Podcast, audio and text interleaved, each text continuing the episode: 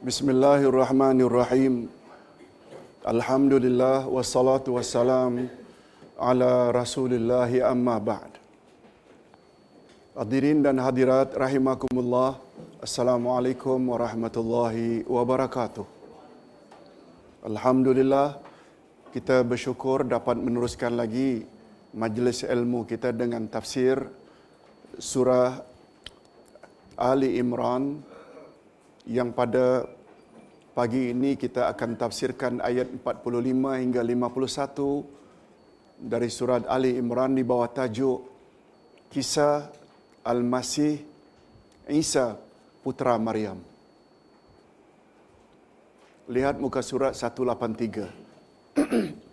Dan untuk mendapat keberkatan, marilah terlebih dahulu kita baca ayatnya agak panjang. أعوذ بالله من الشيطان الرجيم.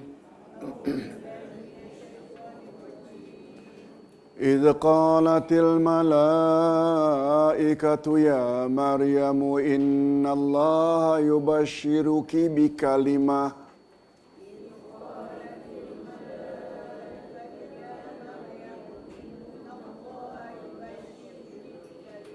إن الله يبشرك بكلمة منه اسمه المسيح عيسى بن مريم.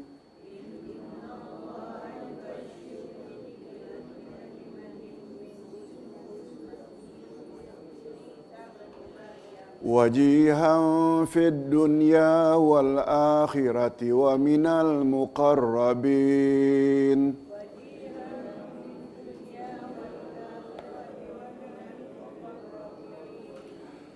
ويكلم الناس في المهد وكهلا ومن الصالحين.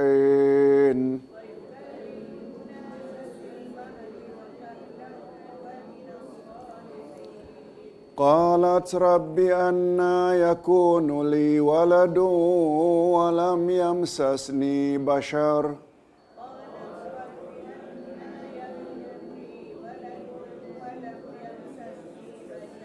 قال كذلك الله يخلق ما يشاء.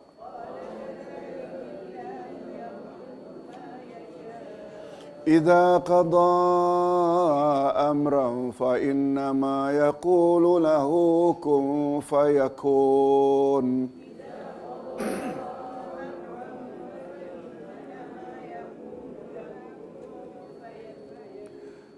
ويعلمهم الكتاب ويعلمه الكتاب والحكمة والتوراة والإنجيل ورسولا إلى بني إسرائيل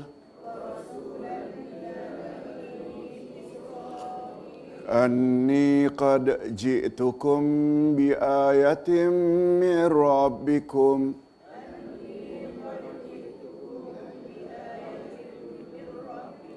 أني أخلق لكم من الطين كهيئة الطير.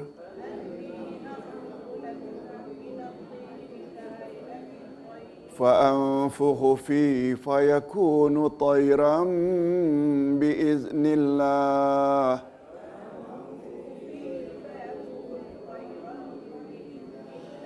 وأبرئ الأكمه والأبرص وأحيي الموتى بإذن الله.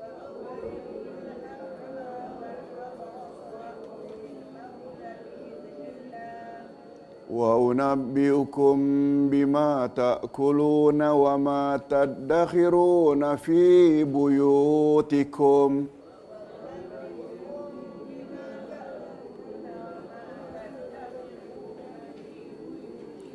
إن في ذلك لآية لكم إن كنتم مؤمنين.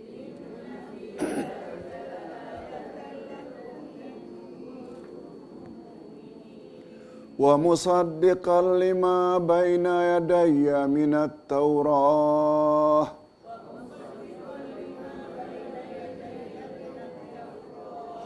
ولأحل لكم بعض الذي حرم عليكم.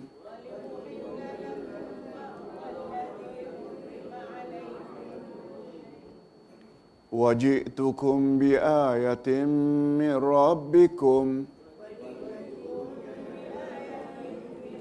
فاتقوا الله وأطيعون إن الله ربي وربكم فاعبدوه هذا صراط مستقيم Demikianlah dari ayat 45 hingga ayat yang ke-51 dari surat Ali Imran. Dan karena terjemahannya berulang, kita langsung kepada tafsir ayat. Tafsiran ayat. Dalam ayat-ayat sebelumnya telah dikisahkan tentang Maryam putra Imran.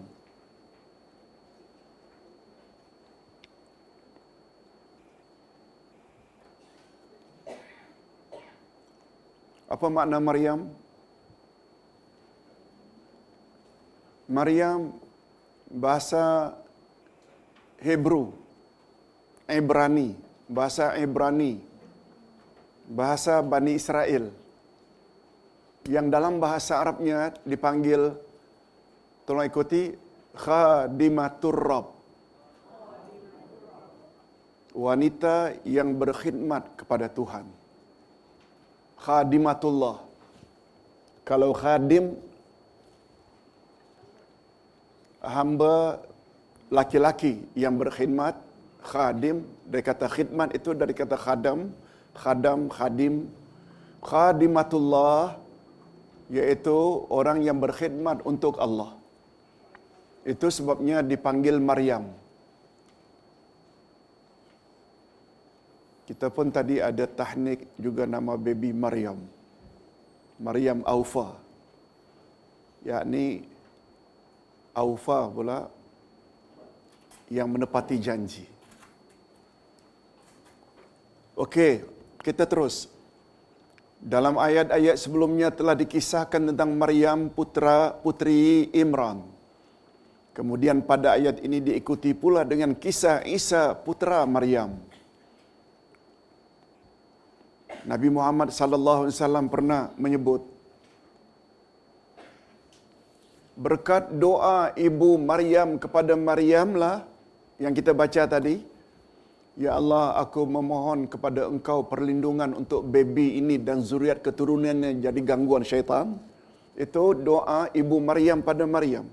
Komen Nabi berkat doa itulah akhirnya Maryam melahirkan Isa. Jadi bagus tak kita baby dari kecil lagi didoakan? Bagus tak? Yes Dan antara dua kisah tersebut diselingi pula dengan kisah Zakaria alaihissalam untuk mengokohkan lagi kisah tentang Maryam. Hadirin dan hadirat masih ingat siapa Zakaria?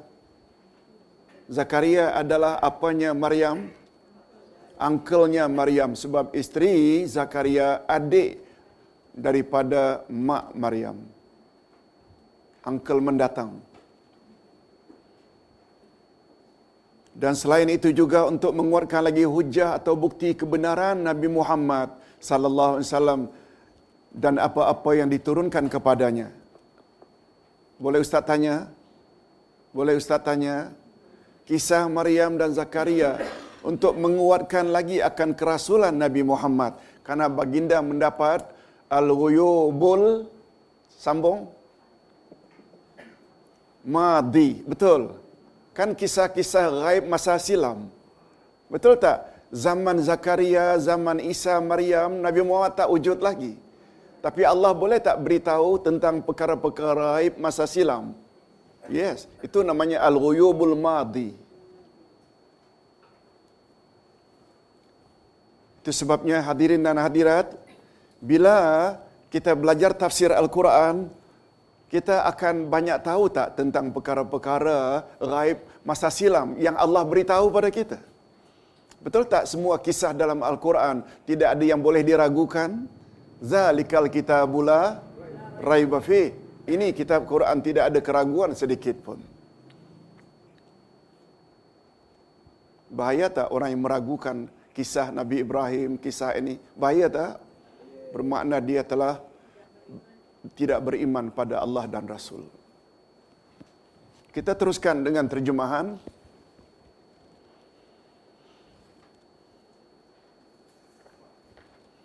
Ingatlah ketika malaikat berkata, Hai Maryam, sesungguhnya Allah menggembirakan kamu dengan kelahiran seorang putra yang diciptakannya dengan kalimat yang datang daripadanya. Namanya Al-Masih Isa ibnu Maryam, anak laki-laki Maryam, seorang yang terkemuka di dunia dan di akhirat dan dia juga termasuk daripada orang-orang yang didekatkan kepada Allah mukarrabin.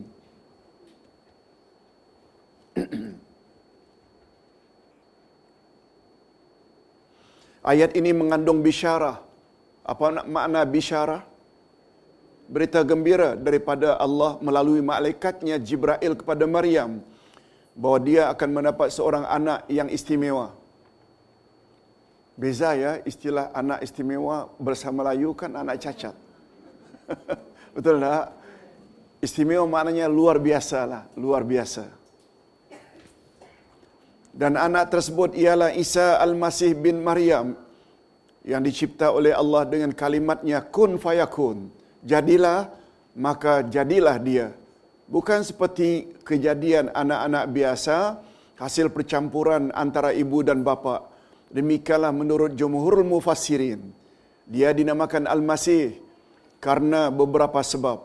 Antaranya karena beliau banyak mengembara atau dengan makna sentuhan.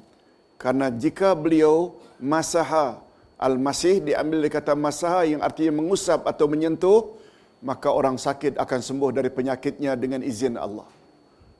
Malah dia ada sentuh kuburan hidup. Orang dalam kubur itu hidup, bangkit. Yang bangkit itu bukan sembarang orang. Sam. Siapa Sam? Bukan saya anak Malaysia. Sam salah seorang anak dari Nabi Nuh. Betul tak antara Nabi Nuh dengan Nabi Isa ni beribu-ribu tahun? Sentuh, istilah kita nisan lah. Sentuh nisan, bangkit. Sentuh orang sopak kusta, sembuh dengan izin Allah.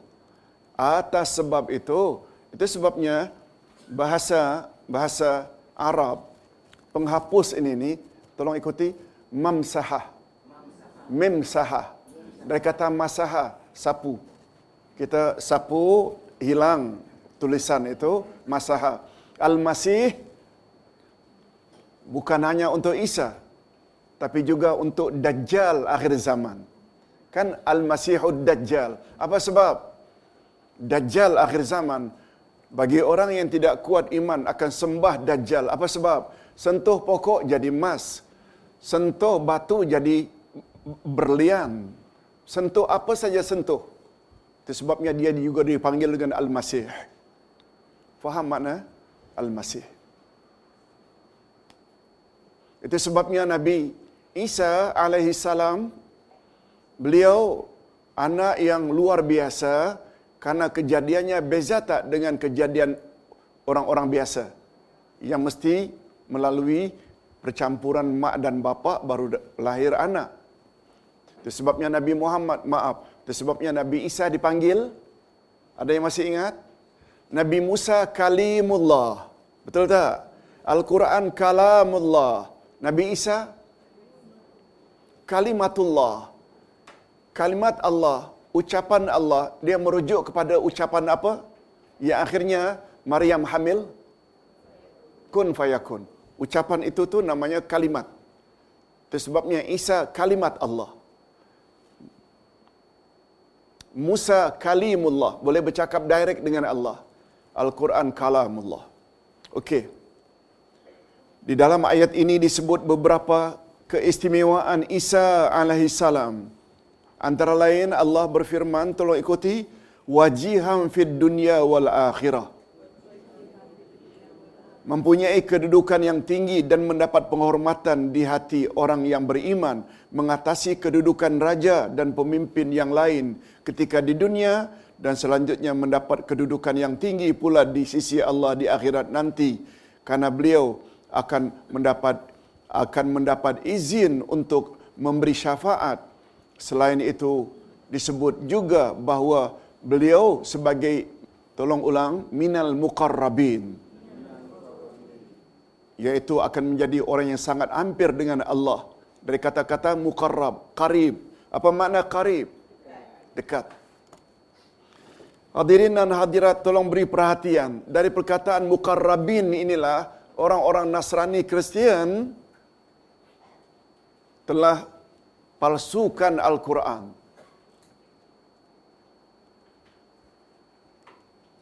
Apa kata mereka? Mereka buang mim dan qaf. Kalau buang mim dan qaf minal muqarrabin, mim qaf dibuang menjadi apa? Minar rab.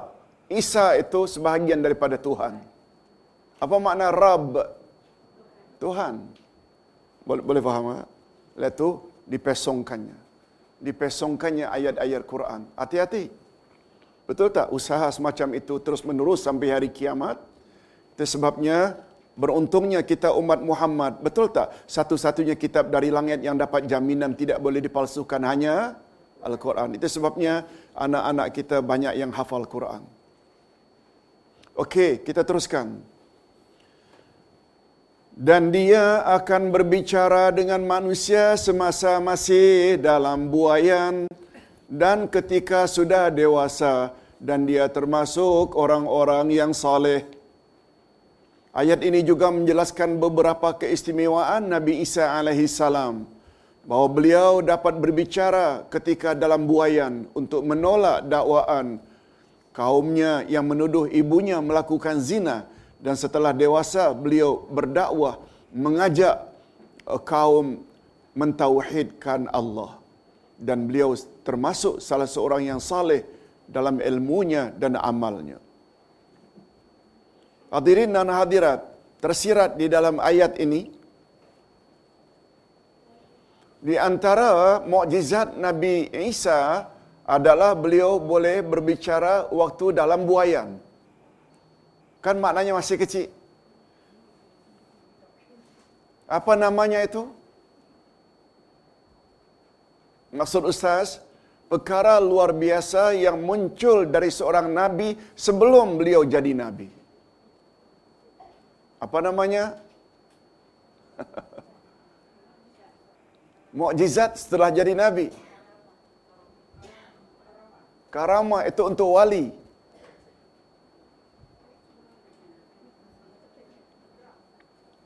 Sihir itu untuk orang kafir atau orang jahat. Perkara luar biasa ada empat. Bila muncul dari orang-orang kafir atau orang jahat, perkara luar biasa itu namanya sihir. David Copperfield yang dapat pindah-pindahkan bangunan. Silap mata, semuanya itu sihir. Bila perkara luar biasa itu timbul dari seorang wali Allah, orang yang dekat dengan Allah namanya karamah yang dimelayukan jadi keramat.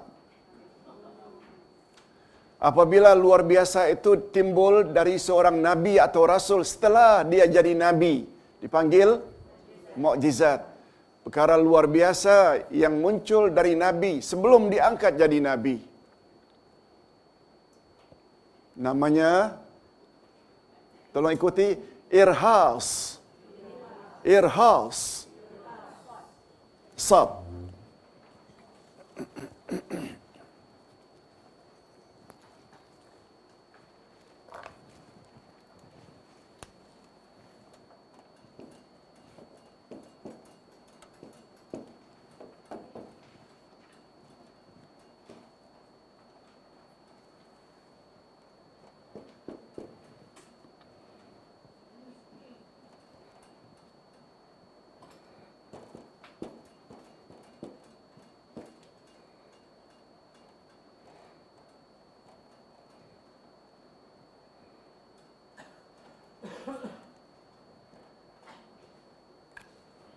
Ini dari siapa?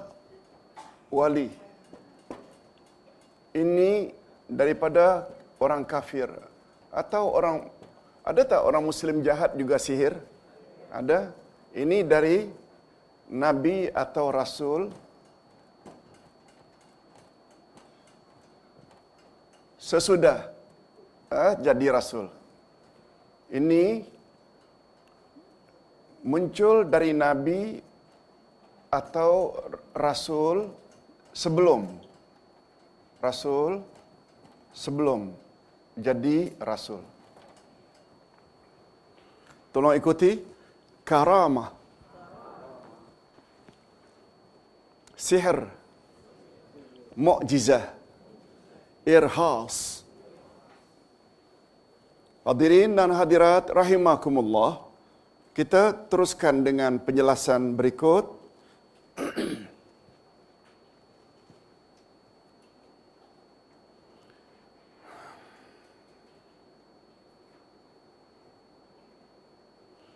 Ayat ini juga menjelaskan beberapa keistimewaan Nabi Isa alaihissalam bahawa beliau dapat berbicara ketika dalam buayan. Untuk menolak dakwaan kaumnya yang menuduh ibunya melakukan zina. Dan setelah dewasa beliau berdakwah mengajak kaum mentauhidkan Allah. Dan beliau termasuk salah seorang saleh dalam ilmunya dan amalnya. Ayat berikutnya. Maryam berkata, Ya Tuhanku, betapa mungkin aku mempunyai anak padahal aku belum pernah disentuh oleh seorang lelaki pun. Allah berfirman dengan perantaraan Jibril, sesungguhnya Allah menciptakan apa yang dikehendakinya. Apabila Allah berkehendak menetapkan sesuatu, maka Allah hanya cukup berkata, jadilah lalu jadilah dia. Oleh sebab itu, maka Isa dipanggil apa tadi? Bukan kalamullah, bukan kalimullah tapi kalimat Allah. Merujuk kepada kun fayakun. Ketika mendengar berita gembira tersebut, Maryam terkejut, langsung bermunajat kepada Allah sambil berkata, "Ya Allah, bagaimana aku akan mempunyai anak sedangkan aku tidak mempunyai suami? Aku belum kahwin. Malahan aku belum berazam untuk bersuami dan aku bukan seorang yang penzina, ya Allah." Lalu Allah menjawab dengan lisan malaikat melalui lisan malaikatnya, demikian Allah mencipta apa yang Dia kehendaki. Allah Subhanahu wa taala berkehendak. Ini sesuai dengan sabda Nabi, tolong ikuti. Masya Allahu kana wa ma lam yasha lam yakun. Apa yang Allah kehendaki pasti terjadi dan apa yang Allah tidak kehendaki tak akan terjadi. Profesor Wahbah Az-Zuhaili berkata, di dalam ayat ini Allah menggunakan istilah tolong ikuti yakhluqu ma yasha. Dia menciptakan apa yang dikehendakinya bukan dengan istilah yaf'alu ma yasha. Allah menggunakan yakhluqu bukan yaf'alu. Yakhluqu Allah mencipta apa yang dia kehendaki. Tetapi yaf'alu bermakna dia berbuat apa yang dikehendakinya sebagaimana istilah yang digunakannya untuk Zakaria pada ayat 40 Ali Imran ketika menganugerahkannya Yahya. Boleh faham? Hadirin dan hadirat, betul tak Zakaria juga sampai umur tua tidak dapat anak? Mandul kedua-duanya, Zakaria dan istrinya. Akhirnya dapat anak tak? Dapat walaupun sudah tua, lanjut usia. Itu boleh tak dikatakan itu kerja Allah? Ya fa'alu itu Allah buat. Beza tak kejadian Yahya dengan kejadian Isa? Beza tak? Yahya kan anak Zakaria. Dia bergaul macam biasa. Isteri Zakaria ada rahim. Isteri Zakaria, Mak Yahya ada bapa bernama Zakaria. Beza tak dengan Maryam? Isa memanglah keluar dari rahim Maryam, tapi kejadiannya tidak dengan melalui sperma suami. Yang ini dipanggil yakhluqu, yang ini namanya yaf'al. Boleh faham? Okey, itu rahasia ayat-ayat Quran. Ini namanya tadabbur. Hadirin dan hadirat rahimakumullah.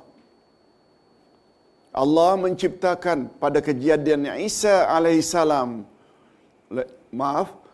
Dan antara hikmah penggunaan istilah yakhluqu menciptakan pada kejadian Isa alaihissalam ialah agar jangan timbul lagi syubhah kesamaran tentang kuasa mutlak Allah azza wa jalla.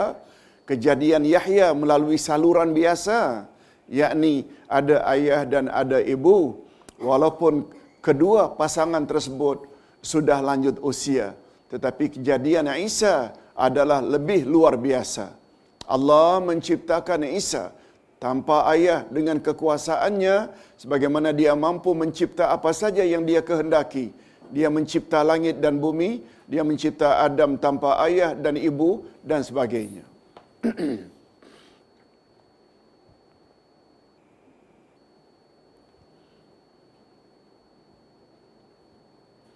Hal ini dilakukan oleh hal ini dilakukan lagi hal ini dikuatkan lagi oleh lanjutan ayat. Apabila Allah berkehendak menetapkan sesuatu maka Allah hanya cukup berkata kepadanya jadilah lalu jadilah dia. Maksudnya tanpa senggang masa sedikit pun iaitu kejadiannya sangat cepat seperti satu kedipan mata saja Tapi hadirin dan hadirat jangan sampai terbayang oleh kita begitu malaikat tiup dari kola baju Maryam. Roh roh ditiup itu betul tak? Dengan sekejap bukan bermakna sekejap itu juga hamil Isa. Dengan kata lainlah untuk mudah memahami Bukan dengan tiup itu macam belon langsung. Dia tetap sembilan bulan. tetap sembilan bulan. Itu maksudnya. Hadirin dan hadirat rahimakumullah. Kita teruskan. Dan Allah akan mengajarkan kepadanya Alkitab, hikmah, Taurat dan Injil. Allah SWT menambah lagi berita gembira kepada Maryam bahawa anaknya kelak akan diajar kitab.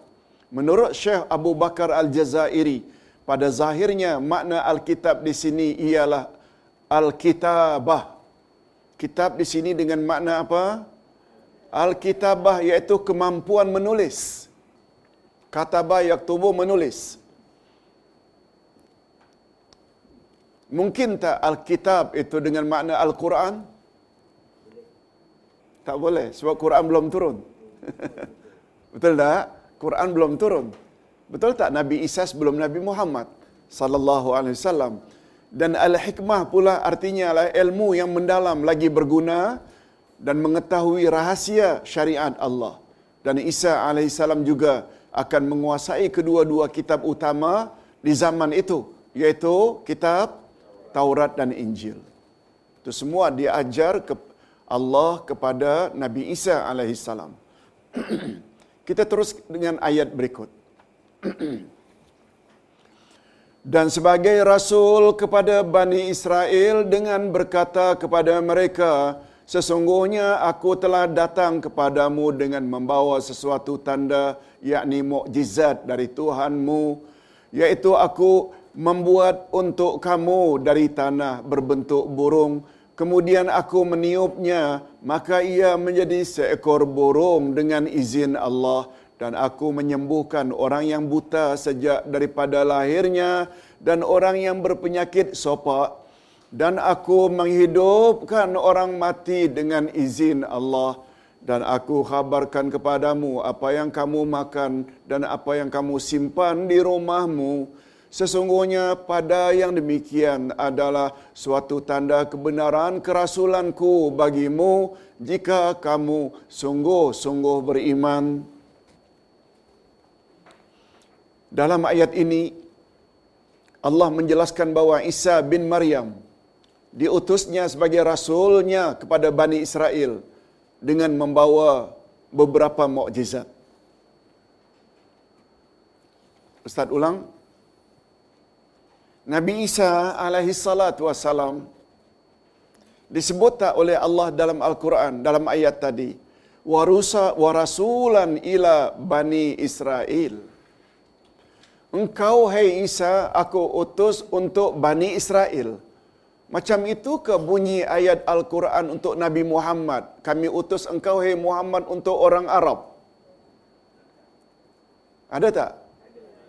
Yang ada yang ada apa? Tolong ikuti. Wama arsalnaka illa kafatal linnas. Rahmatan lil alamin. Ada juga. Kami utus engkau untuk pembawa rahmat untuk seluruh alam. Tapi lebih tepat untuk bab ini wama arsalnaka illa kafatal linnas. Kami tidak utus engkau hai Muhammad kecuali untuk seluruh manusia bukan untuk Arab beza tak dengan Yahud Nasrani. Itu sebabnya apa pasal India, China masuk Kristian? Awak Bani Israel ke? Boleh faham ha? Ini diperkuatkan oleh Bible. Apa kata Isa dalam Bible? Taurat, maaf dalam Injil. Tidaklah aku diutus kecuali untuk menyelamatkan Bani Israel. Bani Israel. Bukan menyelamatkan manusia. Apa pasal yang bukan Bani Israel masuk Kristian? Ini timbul tanda tanya. Betul tak? Tak ada masalah siapapun yang memeluk agama Islam. Karena Nabi Muhammad untuk seluruh manusia. Allahu Akbar. Hadirin dan hadirat rahimakumullah. Kita teruskan dengan penjelasan berikut.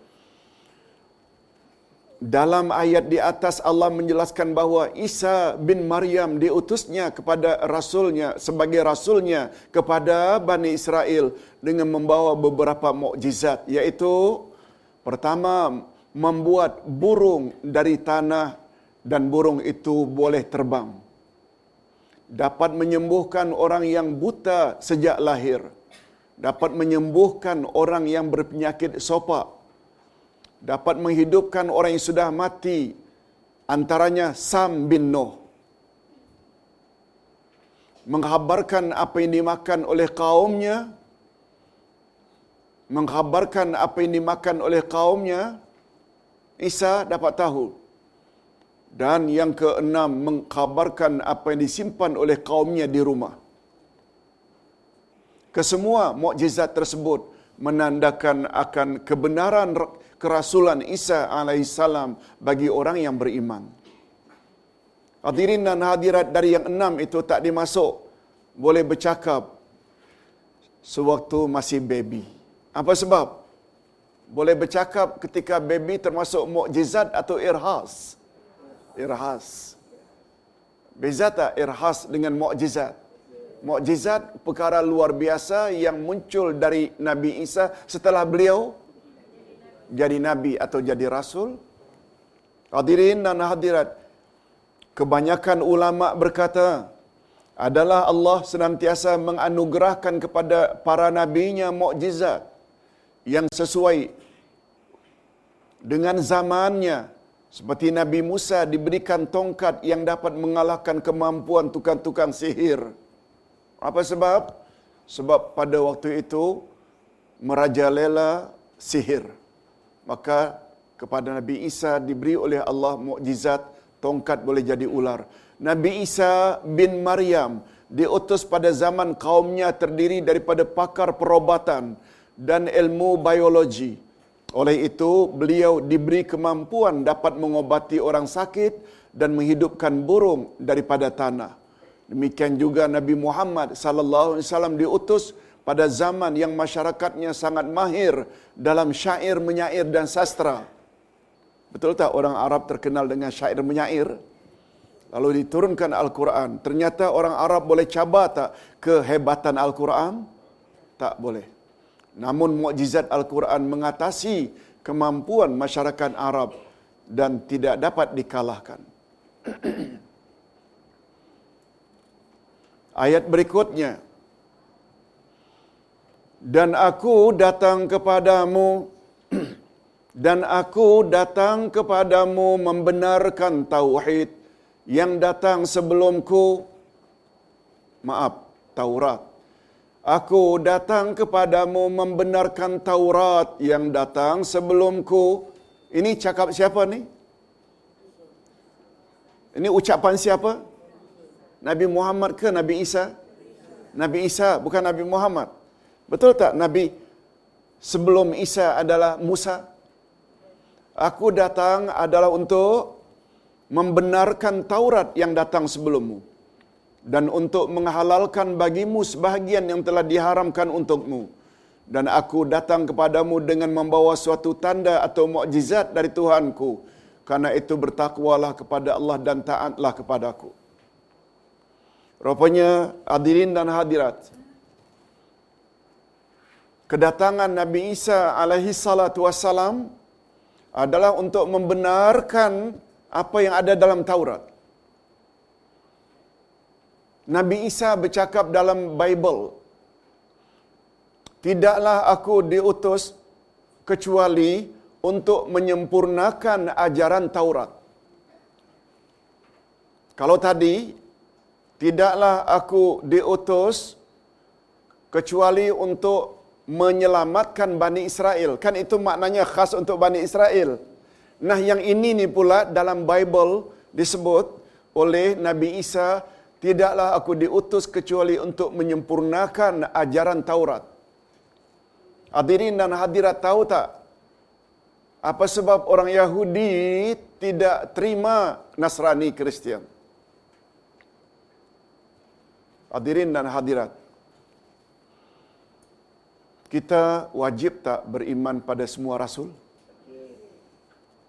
Boleh tak kita membeza-bezakan antara satu rasul dengan rasul yang lain? Tak boleh. Tolong ikuti la nufarriqu baina ahadin min rusuli. Ayat second last dari surat Al-Baqarah. Kami orang beriman tak akan membeza-bezakan antara satu rasul dengan rasul yang lain. Betul tak kita bukan saja umat Muhammad percaya kepada Isa, Musa, kita juga percaya tak pada Adam, Nuh, Ibrahim semuanya? Itu maksudnya la nufarriqu. Nah, untuk pengetahuan semua, Yahudi percaya tak pada semua rasul? Percaya tak Yahudi kepada semua rasul? Jawabnya betul kecuali siapa kecuali? Isa dan Muhammad. Nasrani Kristian pula percaya pada semua rasul kecuali Muhammad. Musa percaya tak? Percaya. Sedangkan umat Nabi Muhammad percaya pada semua rasul. Apa yang Ustaz ingin katakan? Penyebab utama Yahudi tidak terima Nasrani ayat dalam dalam Injil tadi Tidaklah aku kata Isa diutus oleh Allah kecuali untuk menyempurnakan ajaran Musa. Betul tak pengikut Musa sudah diklaim bahawa mereka the chosen one? Betul tak? Yahudi, Nasrani lain.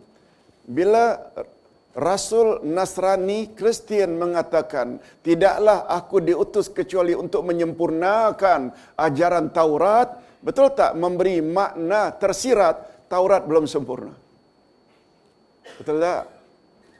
Itu yang mereka tak boleh terima, akhirnya mereka tolak Isa. Itu sebabnya sebenarnya penolakan orang-orang Yahudi terhadap Nabi Muhammad sebenarnya bukan karena Muhammad orang Arab. Sebenarnya bukan karena Nabi Muhammad orang Arab saja. Betul tak Isa juga Bani Israel?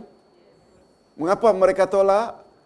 Karena Isa kata dia datang untuk menyelamatkan ajaran Yahudi. Betul tak bila untuk menyelamat atau menyempurnakan bermakna ajaran Yahudi belum sempurna? Mereka tak senang dengar itu. Sebab mereka sudah declare mereka lah orang yang terbaik. Boleh faham tak? Iaitu dia punya sebabnya. Hadirin dan hadirat rahimakumullah. Tolong ikuti ayat terakhir. Inna Allah Rabbi wa Rabbukum. Fa'buduh hadza siratum mustaqim. Sesungguhnya Allah sesungguhnya Allah adalah Tuhanku dan Tuhan kamu. Karena itu sembahlah dia inilah jalan yang lurus lagi-lagi ini kata-kata siapa Nabi Muhammad atau Nabi Isa apa kata Nabi Isa? Allah itu Tuhanmu dan Tuhanku. Sembahlah dia. Memberi isyarat, memberi isyarat. Isa pernah tak mendakwa dia anak Tuhan? Isa pernah tak mendakwa agar dirinya disembah? Ini semua rekaan orang-orang Nasrani Kristian. Semua rekaan orang-orang Nasrani Kristian. Itu sebabnya bapa-bapa dan ibu-ibu Ustaz ingin beritahu satu perkara yang sangat mustahak. Quran dipanggil oleh Allah Muhaimin. Dipanggil apa? Al-Quran adalah muhaimin, muhaimin dengan makna ukuran. Kayu pengukur. Standard.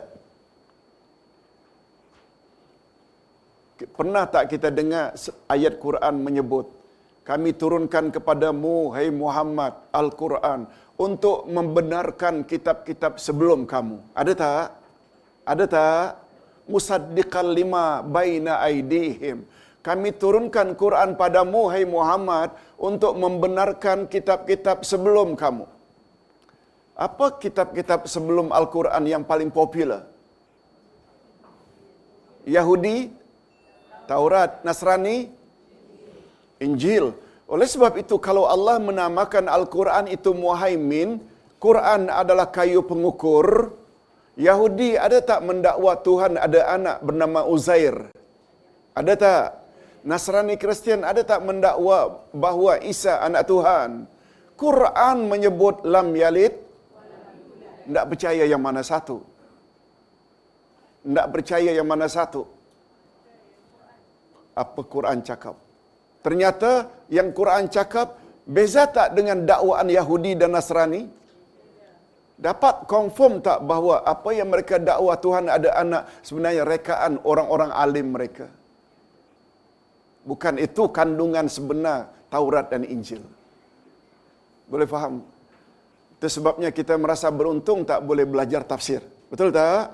Macam kalau kita belajar tafsir macam kita belajar semua kitab-kitab terdahulu secara global. Walaupun tidak detail.